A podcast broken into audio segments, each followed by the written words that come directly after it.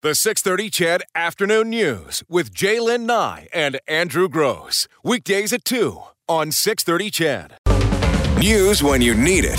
Fun when you want it. This is the 630 CHED Afternoon News with Jaylen Nye and Andrew Gross on 630 CHED.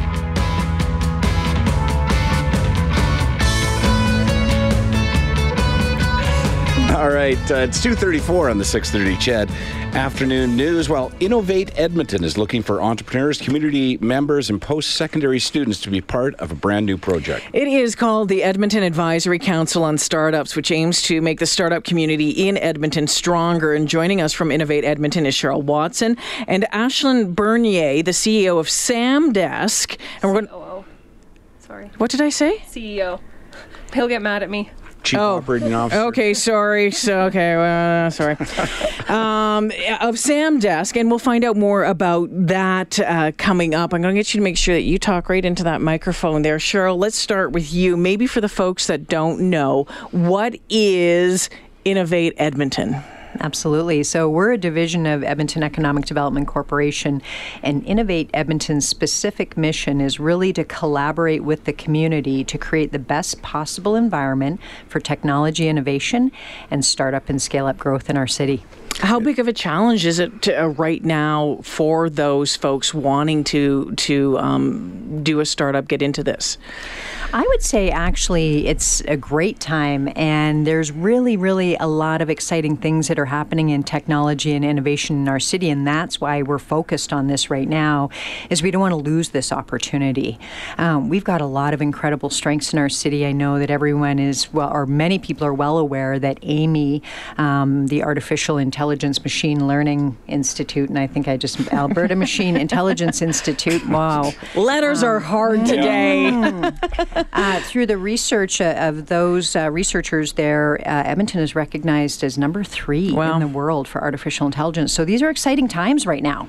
So, Innovate Edmonton, is it easier to bring in uh, an established company and try and get them to locate here, or is it easier to, to help a startup company instead?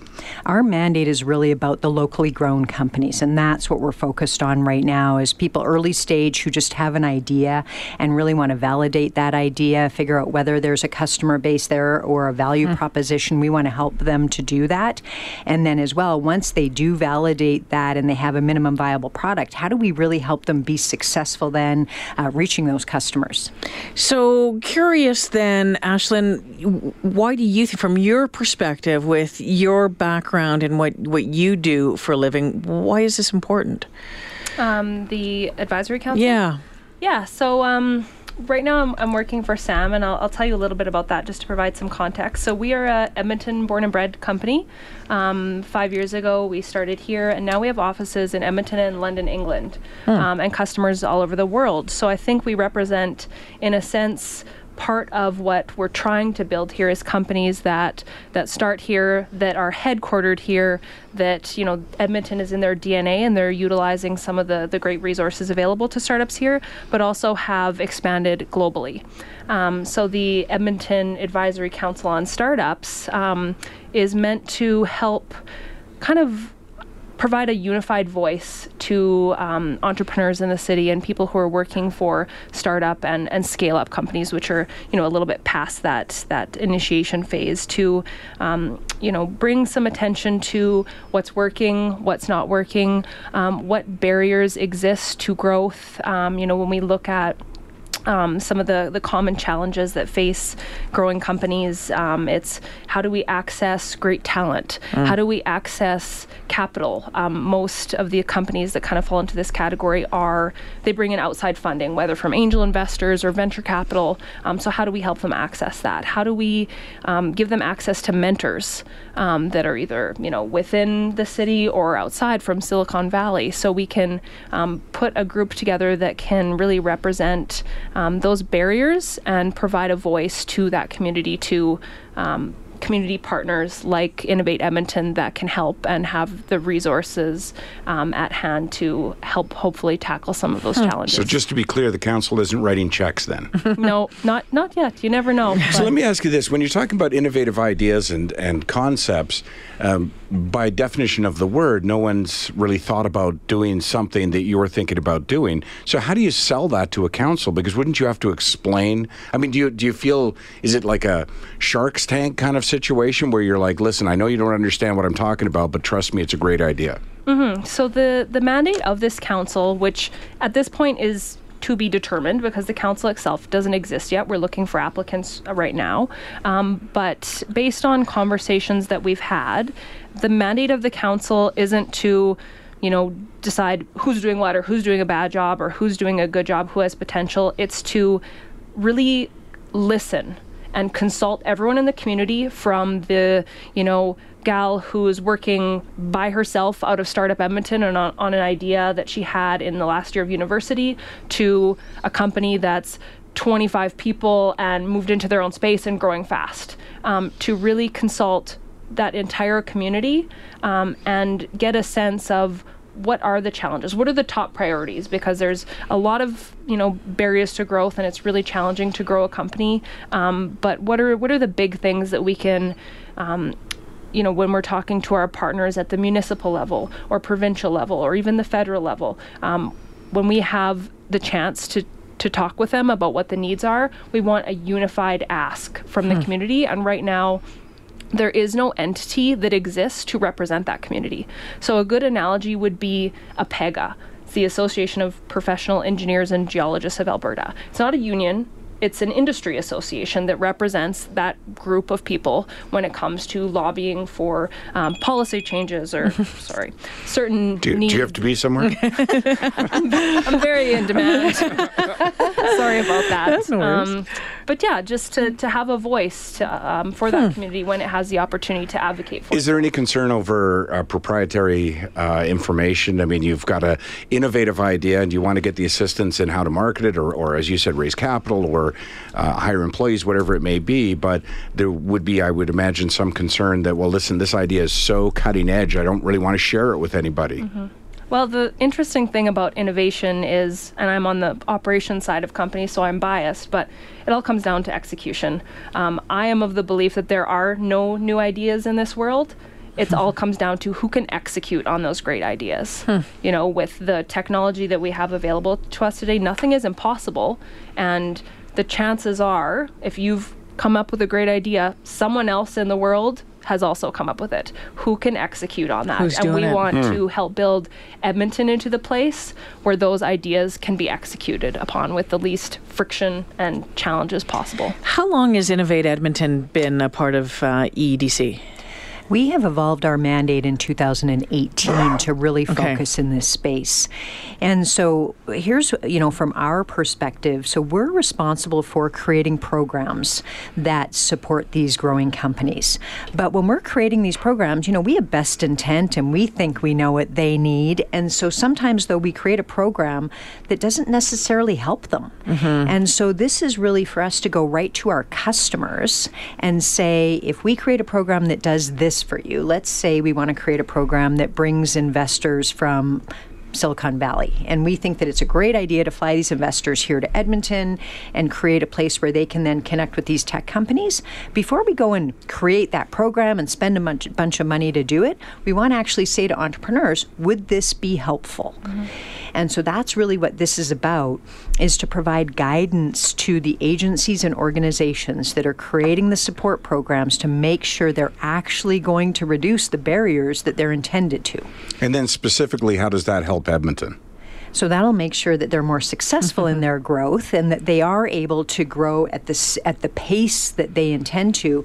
And so what's important about or what's unique about tech-enabled companies is that they have that ability to have global market access.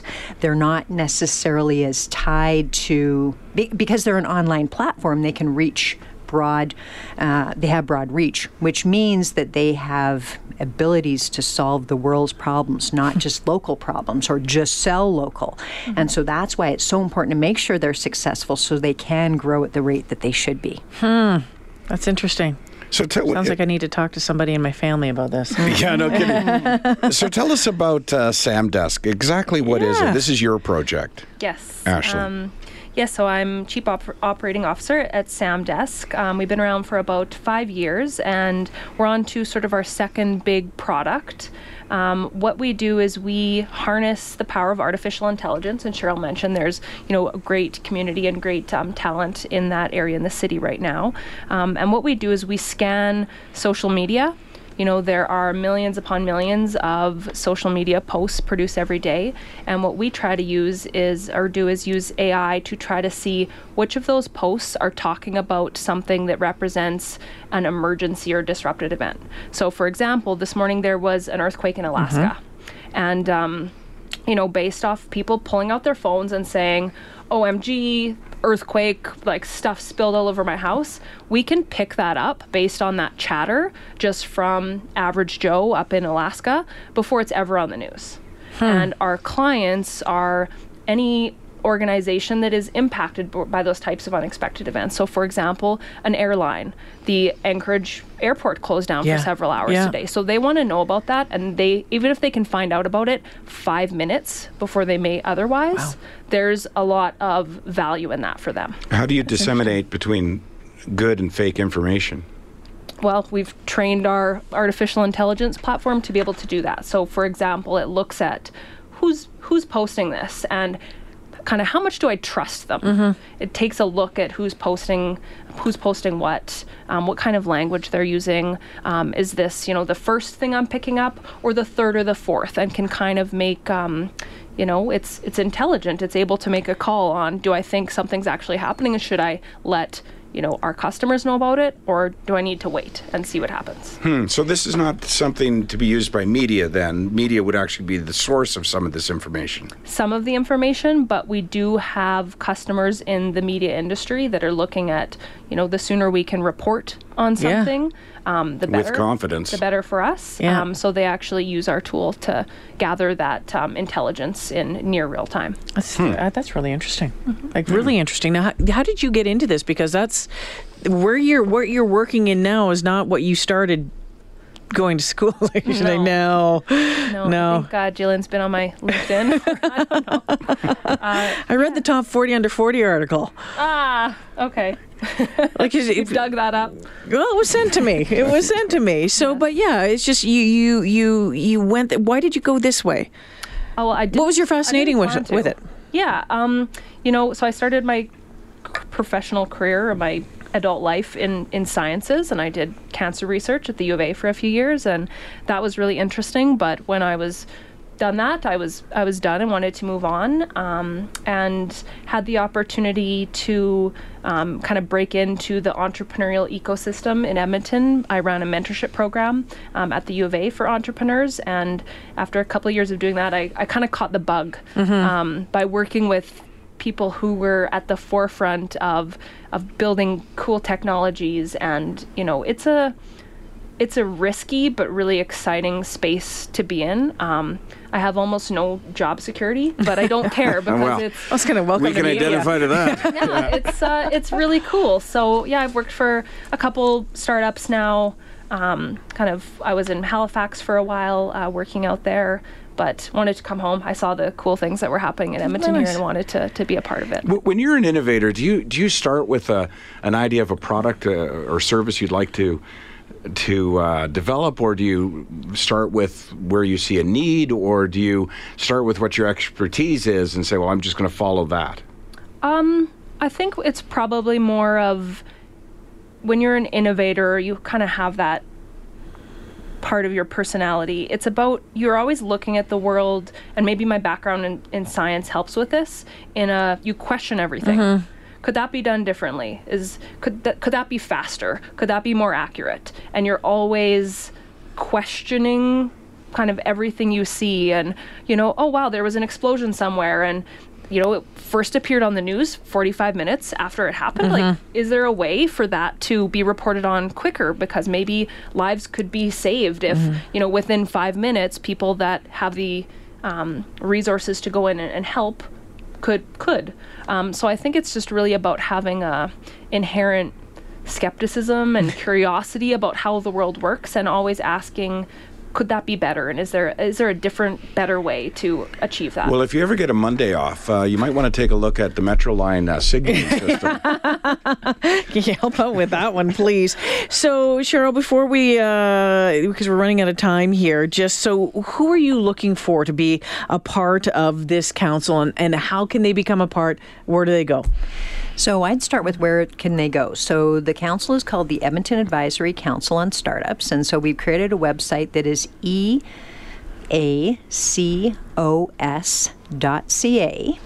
And so people can just go there. It will talk about the mandate of the council a little bit, and we've got profiles of early stage entrepreneurs that we'd like to attract to be on the council, as well as some uh, and people with investment experience, Yep. and then as well some students or rep- representing that early stage talent. Well, thank you so much for uh, taking the time this afternoon to come in and chat with us. Really, really interesting stuff. Thank you so much. Thank, Thank you for the For time. having us.